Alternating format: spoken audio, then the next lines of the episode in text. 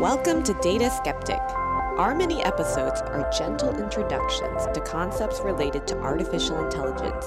These short discussions are meant to serve as a primer for the topic. Learn more by reading our show notes at dataskeptic.com. Yoshi. Yoshi. Oh, I can hear her. What would we call this? On site? It's not on site. We are in a car Yep. Moving, Up to five. speeding because Kyle's driving. I'm driving perfectly safe. Highway speed limits do not correlate with safety. That's another topic. Yes, that's another topic. We are headed up to Skeptical, where I'm going to give a talk on Sunday. Or I will have given that talk by the time this airs. We got Yoshi in the car. Yeah. We had to fit in uh, our time to record somewhere, and this long stretch of road seemed like a good way to do it. So we're on the road. So our topic today, Linhda, is transfer learning. Transfer learning's come up a couple of times on the show, but we've never done a mini episode on it, so I thought it'd be appropriate. To begin with, I thought we could talk about how Yoshi learns. Yeah. Can you maybe share some experiences about how our lilac crowned parrot learns things? I'm not sure, but obviously with the vocals, she does repetition. But once we repeat, it's up to her whether she wants to pick it up or not. yeah, she she- says a number of phrases. She's also a lazy learner. Right. Well, let's talk about flying, though. Recently, we've let her wings grow out, and she's taken to flying quite a bit more. So Kyle was the one who wanted her wings to grow out. Yeah. And just to take Oh, yeah, a step what back, that means for the what does it mean people. when we like clip her wings? Right. People think it's a muscle we clip. No, no, no. No, it's not cruel. Her feathers, which don't have any feeling in them, it's like cutting hair. You just trim like four or five feathers on each side of her wing. And only four or five. yeah, and so she could still flap, like flutter to the ground, but she won't take an upward lift. Yeah. So that's what it means when you trim a bird's wings. You're not cutting any muscle. It's not a permanent thing. Yeah, it's people, just like half the feather. people think that it's permanent. It's just like hair. So we have to constantly trim her like once, a, no, once a month or once every two months. Depends if she's molting. Two months, I think. Depends on her state of feathers. Yep. Anyways, so Kyle started getting sad because Yoshi couldn't fly. Yeah. And so Kyle would complain, and my perspective, just with some background, is I had a bird, Dandy, growing up. We had him for 20 years. And one day he got freaked out. And as birds do, they have a fight or flight mentality, and birds don't fight, obviously.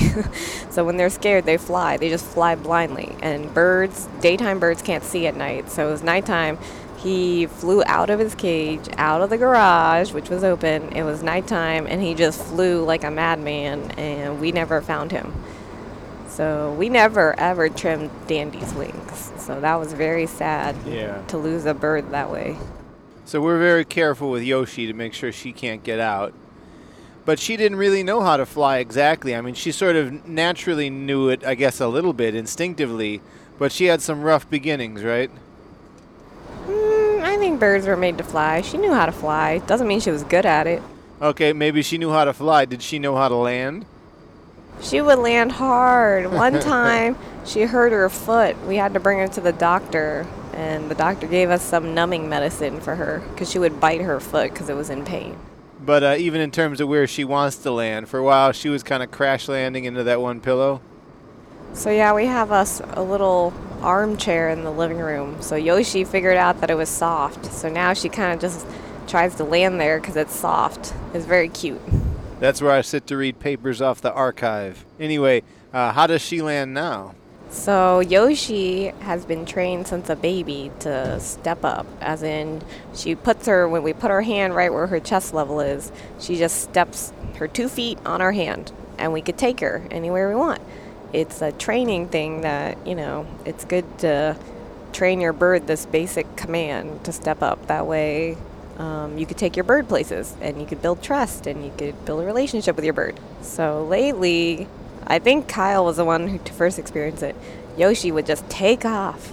And then as Kyle saw Yoshi flying towards him, he just stuck his hand out. And lo and behold, Yoshi would just naturally was like, well, what do I do with a hand? I just land on it. So she would kind of slow down and hover a little bit. Yeah, at first she was very clumsy, right? Well, I don't know about that. You tell me about that. I don't Well, know. like the first time she landed on my hand, she just about flipped over. You know, I had to kind of like move forward to absorb some of the momentum. Oh yeah, one time I didn't know that we were supposed to absorb her momentum for her. Yeah. So I just reached out as Kyle told me. She landed on my hand, and I didn't move my hand forward to catch her. She flipped upside down, and I was laughing so hard. But now she's like a professional. She has this nice way she glides in, and she almost kind of slows down for the landing. She's a little dain- dainty bird. yeah, but all told, she didn't do that many flights before she got pretty good at it. How many times would you guess she landed on either of Well, us? I don't know. You're the one who uh, have been around her more. How many times? Maximum 10. there you go. Now, this is very contrary to how machine learning typically works. In machine learning, you got to provide lots and lots of examples. Depending on how noisy your data is and how complex the signal is you're trying to measure, you might need hundreds of thousands of examples, which is common in a lot of natural language processing applications. How is it Yoshi was able to learn with so few examples, do you think? I think she's wired to fly. First of all, her body, mm-hmm. her respiratory system, her feathers, and then just instinctively in her brain. Even if she didn't have a parent bird showing her to fly, you just push a bird off and the bird will fly. So there's a number of factors going on here that we're kind of convol- convoluting into one. She is pre-wired to fly in a lot of ways. Just I- like we're pre-wired for language, right? Well, sort of. That's a little different sort of an argument because we had to develop it. But yeah, we seem to have all the wetware that allows us to rapidly develop language, and it's rather natural. Um, in this regard, the analogy starts to break down a little bit. But what's interesting is she was able to learn a good landing off very little training data. That's not something machine learning is traditionally good at. Now let's do another quick analogy. You used to play tennis, right? Oh yes, How back in the day How in high did school. you get? I wasn't very good. Technically, I was okay. I I was bet you were great. I was really bad at serving. That was my number one flaw. That and what else? Oh, yeah. Mentally, even though I would know I was technically better than the other person, I couldn't win a game. Hmm. So, mentally, not good. Did you ever play badminton? Yep. Now, how well did knowing a little bit about tennis make it easier for you to learn badminton? I thought badminton was easier, but that being said, it was just recreational badminton, not like I was being competitive about it. Sure. So obviously, I'm not going to make it to the Olympics. So all you people out there who really know badminton, please don't take it as an insult. Never say never. What's the other one? Wiffle ball? Th- That's a real game, right? Wiffle. you- oh did you yeah, ever yeah. play that? There's like that means it's a bat and a plastic ball. Oh, I was thinking it was some sort of a racket as well. no, with- it's a bat. Okay, well, then it's not quite the same thing.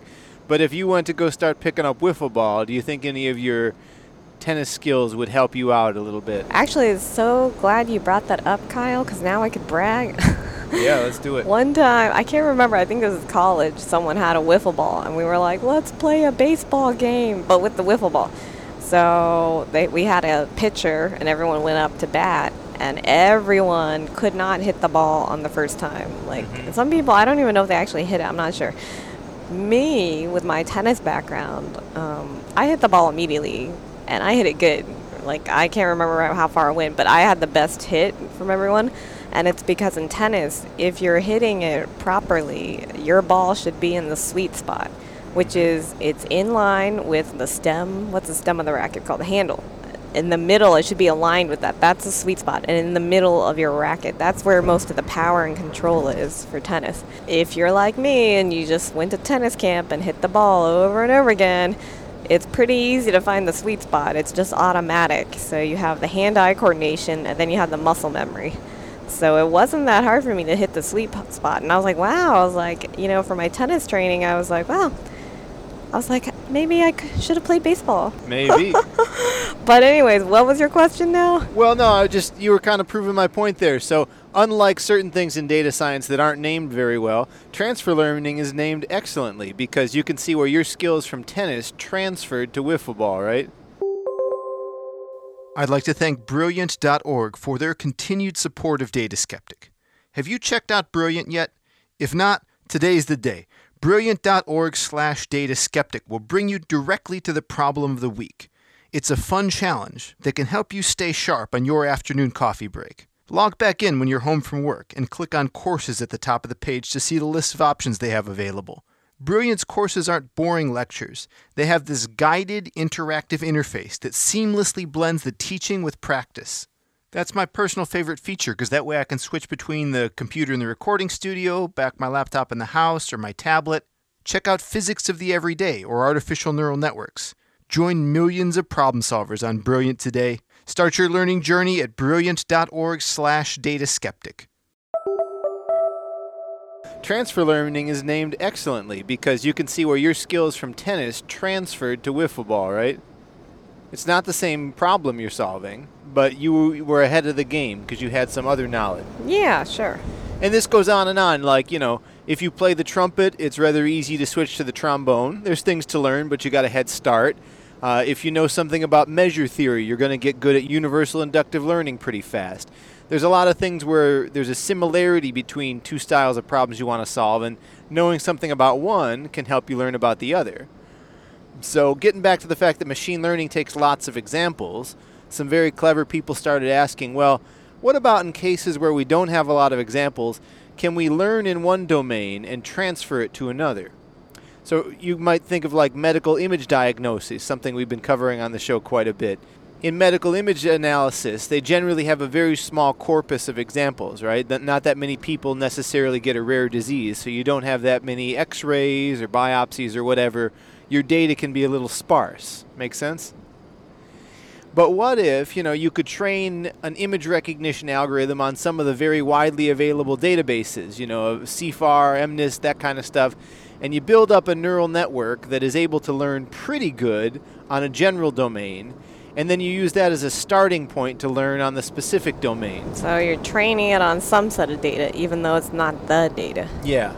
And then you finish off your training with the potentially smaller but more applicable data set you've got. Okay. I mean, this kind of mirrors some of your data training episodes. Yeah. And maybe we could talk a little bit about the mechanics of how you do that. So, in something like a deep neural network, which we've covered before, you might remember that it takes a bunch of inputs, maybe those inputs are the pixel values of an image. It runs it through multiple layers where all these neurons, you've trained them to find the specialized weights that really solve the problem very well. And at the last layer, you have some sort of way of selecting amongst those signals and coming out with a class label saying, you know, this is a picture of a bicycle or a goat or whatever it may be. If you do all that same process, and then you just kind of cut the top layer off, or maybe you be strategic about where you cut it, but you just take part of that network and then on top of it you put a blank layer of the network and you try and learn the new problem. So instead of initializing to random values like you do to learn a neural network from scratch, you basically initialize to the solution to some other problem. What do you think of that? What does it mean to initialize? In a neural network, and really in any machine learning approach, decision trees, support vector machines, doesn't matter they all have a bunch of parameters. What are the weights you need to calculate for the system? So you're going to multiply all your inputs by some weight and then feed that into some other part of the network. Those weights have to be learned. And if you have a brand new problem, you initialize the weights randomly. Hopefully, none of the neurons have the same value. And then you work really hard, or you make them work really hard to try and find a solution. What are the best weights to map from input to output? And that can take a long process of computation through multiple epochs of training and can take a lot of training data and stuff like that. Luxuries you don't always have in every problem. So that's initializing? So the initialization there is to set all of the initial weights to a random value, just so you kind of have a, a sparse, not very good solution that you can improve upon. If you initialize everything to the same value, like all zeros, for some technical reasons, it makes it really hard for the thing to converge or to train very well. So you just kind of initialize it randomly and then you find your way. Do people initialize multiple times? I don't believe I've ever heard of anyone doing that. I'm sure someone's tried it. I don't believe it's a fruitful methodology. Because ideally, after you've started learning, yes, you depending on where you started from, you're going to learn different things, but hopefully all paths lead to the best outcome, more or less. So if something's wrong, you wouldn't try and restart it? Well, if something's wrong, you give up and start over, sure. But that's more like a failure, and and you'll have to make a change, right? So you maybe give up and say, "Oh, I think I've got too many layers here. Uh, the vanishing gradients kicking in, or I've got exploding gradients, or whatever." Um, you want to make some architectural change. Just restarting on the same thing, you know, it's like running software that has a bug. If you don't fix the bug, you're going to encounter it again. The neat, novel idea of transfer learning is just that you train first on some adjacent data set then you either lop off your last layer of neurons and put some new ones in to learn the new problem uh, from a better starting point, or you maybe mix in and now start training at the last epochs on the focus data you have. If you didn't do that, you might overfit the data or never converge to a useful answer. But in a lot of cases, and image analysis is one of the best examples, much of what the networks learn at the earliest layers are just edge detection and things like that that are very universal or highly generalized and it finds a way to look at just the right data manifold pretty effectively, then that can be a head start way to learn a different problem with not that much data. That's all great. Thanks for explaining that, but what does that have to do with the important thing, Yoshi? Yeah, well, I was trying to emphasize the point with Yoshi that, you know, she learned to effectively land very well with only a few examples. So she's relying on other skills she has to transfer that knowledge machine learning takes lots of examples, or sort of the, the traditional out of, bro- bo- out of box approach to machine learning.